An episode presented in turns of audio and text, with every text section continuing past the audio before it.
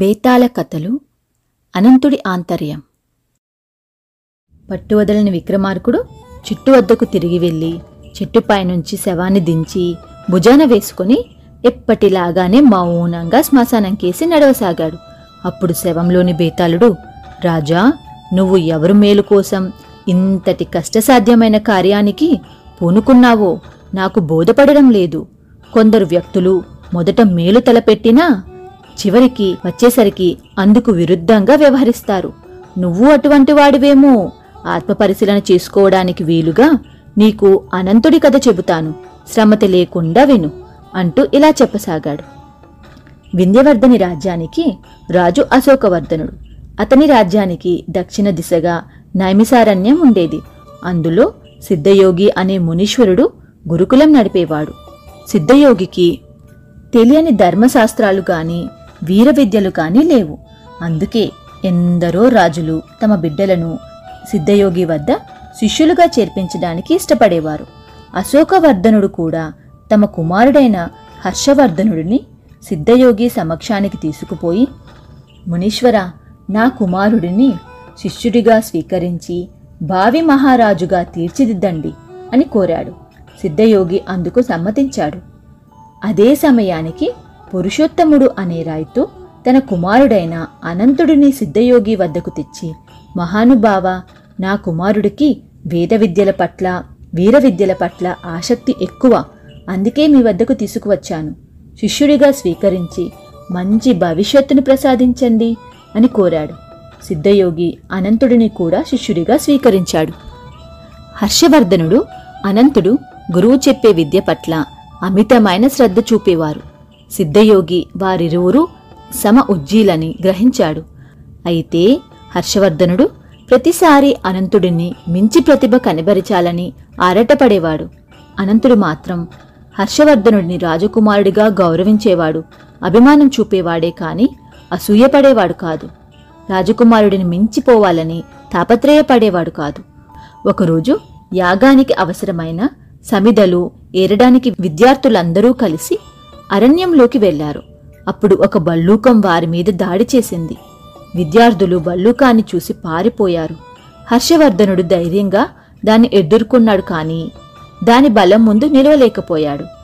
అంతలో అనంతుడు హర్షవర్ధనుని పక్కకు నెట్టి భల్లూకంతో కలబడ్డాడు.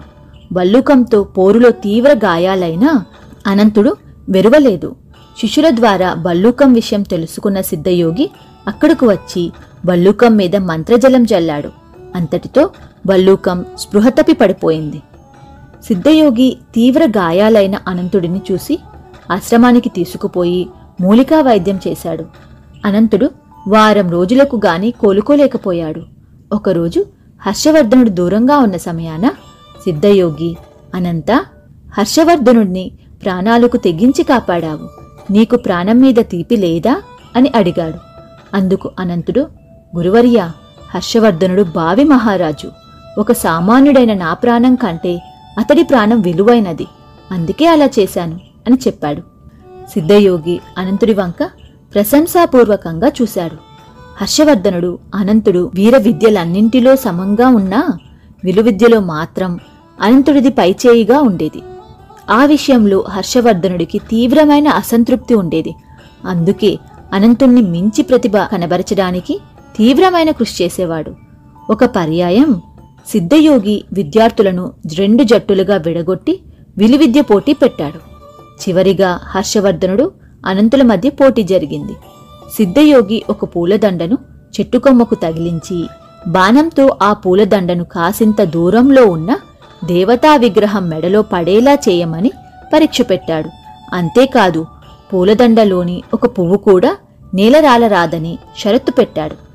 క్లిష్టమైన ఈ పరీక్షలో ఎవరు నెగ్గుతారోనని శిష్యులందరూ ఆసక్తి కనబరిచారు. తొలుత హర్షవర్ధనుడు వేసిన బాణం సూటిగా పోయి పూలదండను తాకింది. మరుక్షణం పూలదండ వెళ్లి దేవతా విగ్రహం మెడలో పడింది. ఒక్క పువ్వు కూడా నేలరాలలేదు. తరువాత అనంతుడు వేసిన బాణం పూలదండను సరిగ్గా దేవతా విగ్రహం మెడలో పడేసింది, కానీ కొన్ని పూలు నేలరాలాయి. సిద్ధయోగి హర్షవర్ధనుడిని విజేతగా ప్రకటించాడు. ఆ రాత్రి విద్యార్థులందరూ నిద్రించాక సిద్ధయోగి అనంతుడితో, అనంత, నీవు పోటీలో కావాలనే ఓడిపోయావని నేను గ్రహించాను. ఎందుకలా చేశావు అని ప్రశ్నించాడు.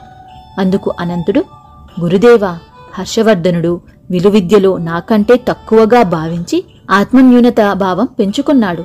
అతనిలో ఆత్మవిశ్వాసం పెంచడానికే నేను కావాలని ఓడిపోయాను అని చెప్పాడు. సిద్ధయోగి అనంతుడి వంక మెచ్చుకోలుగా చూశాడు. విలువిద్యా పోటీలో తను గెలుపొందాక హర్షవర్ధనుడు అనంతుడిని చిన్నచూపు చూడసాగాడు. తోటి విద్యార్థుల దగ్గర తనంతటి గొప్పవాడు లేడని, అనంతుడిలాంటి 10 మందిని ఏకకాలంలో ఓడించగలనని గొప్పలు చెప్పుకోసాగాడు.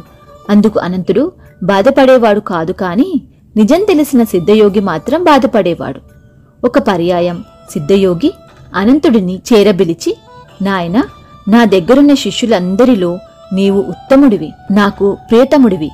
గురువు ఎప్పుడూ మరెవరికీ నేర్పని కొన్ని మెలకువలను తమ ప్రియతమ శిష్యుడికి నేర్పుతాడు.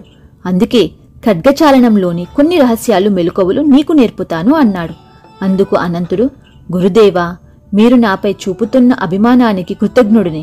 అయితే నా అభ్యర్థన ఏమంటే, ఆ మెలకువలు హర్షవర్ధనుడికి నేర్పండి. ఎందుకంటే నాకంటే అతడికి శత్రుభయం ఎక్కువ. ఖడ్గచాలనంలోని ఆ మెలకువలు అతడికి మరింత ఉపయోగపడగలవు అని కోరాడు. అప్పుడు సిద్ధయోగి, అనంత, నీవంటి స్నేహితుడిని పొందిన రాజకుమారుడు అదృష్టవంతుడు అన్నాడు. కొద్ది సంవత్సరాలకు వారి విద్యాభ్యాసం ముగిసింది. చివరిసారిగా విద్యార్థుల మధ్య సిద్ధయోగి పోటీ పెట్టదలిచాడు. ఆ పోటీలకు హాజరు కమ్మని మహారాజుతో పాటు అందరి తల్లిదండ్రులకు వర్తమానం పంపాడు. మహారాజుతో పాటు అందరూ ఎంతో ఆసక్తితో ఆ పోటీలకు హాజరయ్యారు. అన్ని పోటీల్లో హర్షవర్ధనుడు, అనంతుడు ప్రథములుగా నిలిచారు. చివరిగా సిద్ధయోగి వారిరువురి మధ్య కత్తియుద్ధం పోటీ పెట్టాడు. వారిరువురు పోటాపోటీగా చాలాసేపు కత్తియుద్ధం చేశారు. వారి చేతుల్లోని ఖడ్గాలు మెరుపు వేగంతో కదలాడాయి. కొంతసేపటికి అనంతుడు ఒక అసాధారణ ప్రక్రియతో హర్షవర్ధనుడి చేతిలోని కత్తిని ఎగరగొట్టాడు. సిద్ధయోగి అనంతుణ్ణి విజేతగా ప్రకటించాడు. అనంతుడు తన తండ్రితో కలిసి గ్రామానికి బయలుదేరే సమయాన సిద్ధయోగి అనంతుడిని చేరబిలిచి, నాయనా, నీవు వీరుడివే కాదు, వివేకవంతుడివి కూడా. అంతకు మించిన నిజమైన స్నేహితుడివి అని అభినందించాడు. అనంతుడు గురువు పాదాలకు భక్తితో నమస్కరించి బయలుదేరిపోయాడు. అంతవరకు కథ చెప్పిన బేతాళుడు, రాజా, ఒక పర్యాయం అనంతుడు ప్రాణాలకు తెగించి భల్లూకం బారి నుంచి రాజకుమారుని కాపాడాడు. మరో సందర్భంలో రాజకుమారుడిలో ఆత్మవిశ్వాసం నింపడానికి కావాలని విలువిద్య పోటీలో ఓడిపోయాడు. అటువంటి అనంతుడు విద్యాభ్యాసం ముగిసిన సమయంలో అందరి ముందు హర్షవర్ధుణ్ణి చిత్తుగా ఓడించాడు. అతడు ఎందుకలా ప్రవర్తించాడు? అందరి ముందు తన గొప్పతనం ప్రదర్శించడానికా, లేక ఓడిపోయి తన తండ్రి మనస్సు నొప్పించడం ఇష్టం లేకనా? అలా కాని పక్షాన మహారాజు ముందు తన శక్తియుక్తులు ప్రదర్శిస్తే తనకు మంచి పదవి దొరుకుతుందన్న ఆశతోనా? అలాగే సిద్ధయోగి అనంతుడిని వివేకవంతుడని, నిజమైన స్నేహితుడని అభినందించడం ఈ సందర్భంలో ఎంతవరకు సమంజసం అని ప్రశ్నించాడు. అప్పుడు విక్రమార్కుడు, బేతాళ, అనంతుడు రాజకుమారుడిలో ఆత్మవిశ్వాసం నింపడానికి చేసిన ప్రయత్నం అతడిలో అహంకారాన్ని నింపింది.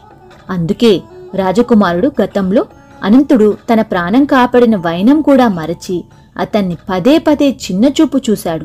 తోటి విద్యార్థుల దగ్గర తోలనాడాడు. కాబోయే రాజుకు అసలు ఉండకూడనిది అహంకారం. రాజు అహంకారం అతనికే కాదు, రాజ్యానికి కూడా చేటు చేస్తుంది. అది గ్రహించబట్టే అనంతుడు హర్షవర్ధునిలోని తనను మించిన వాడు లేడన్న అహంకారం పారదోలడానికి అతన్ని ఓడించాడు. అంతేగాని తండ్రిని సంతోషపెట్టడానికి కానీ, రాజు మెప్పు పొందడానికి కానీ ఎంతమాత్రం కాదు. నిజమైన స్నేహితుడు తన మిత్రుడి ఉన్నతి కోరుకుంటాడే కాని పతనాన్ని కాదు. ఆ విషయం అవగతం చేసుకోబట్టి సిద్ధయోగి అనంతుడిని వివేకవంతుడని, నిజమైన స్నేహితుడని ప్రశంసించాడు అని చెప్పాడు. రాజుకు ఈ విధంగా మానభంగం కాగానే బేతాళుడు శవంతో సహా మాయమై చెట్టెక్కాడు.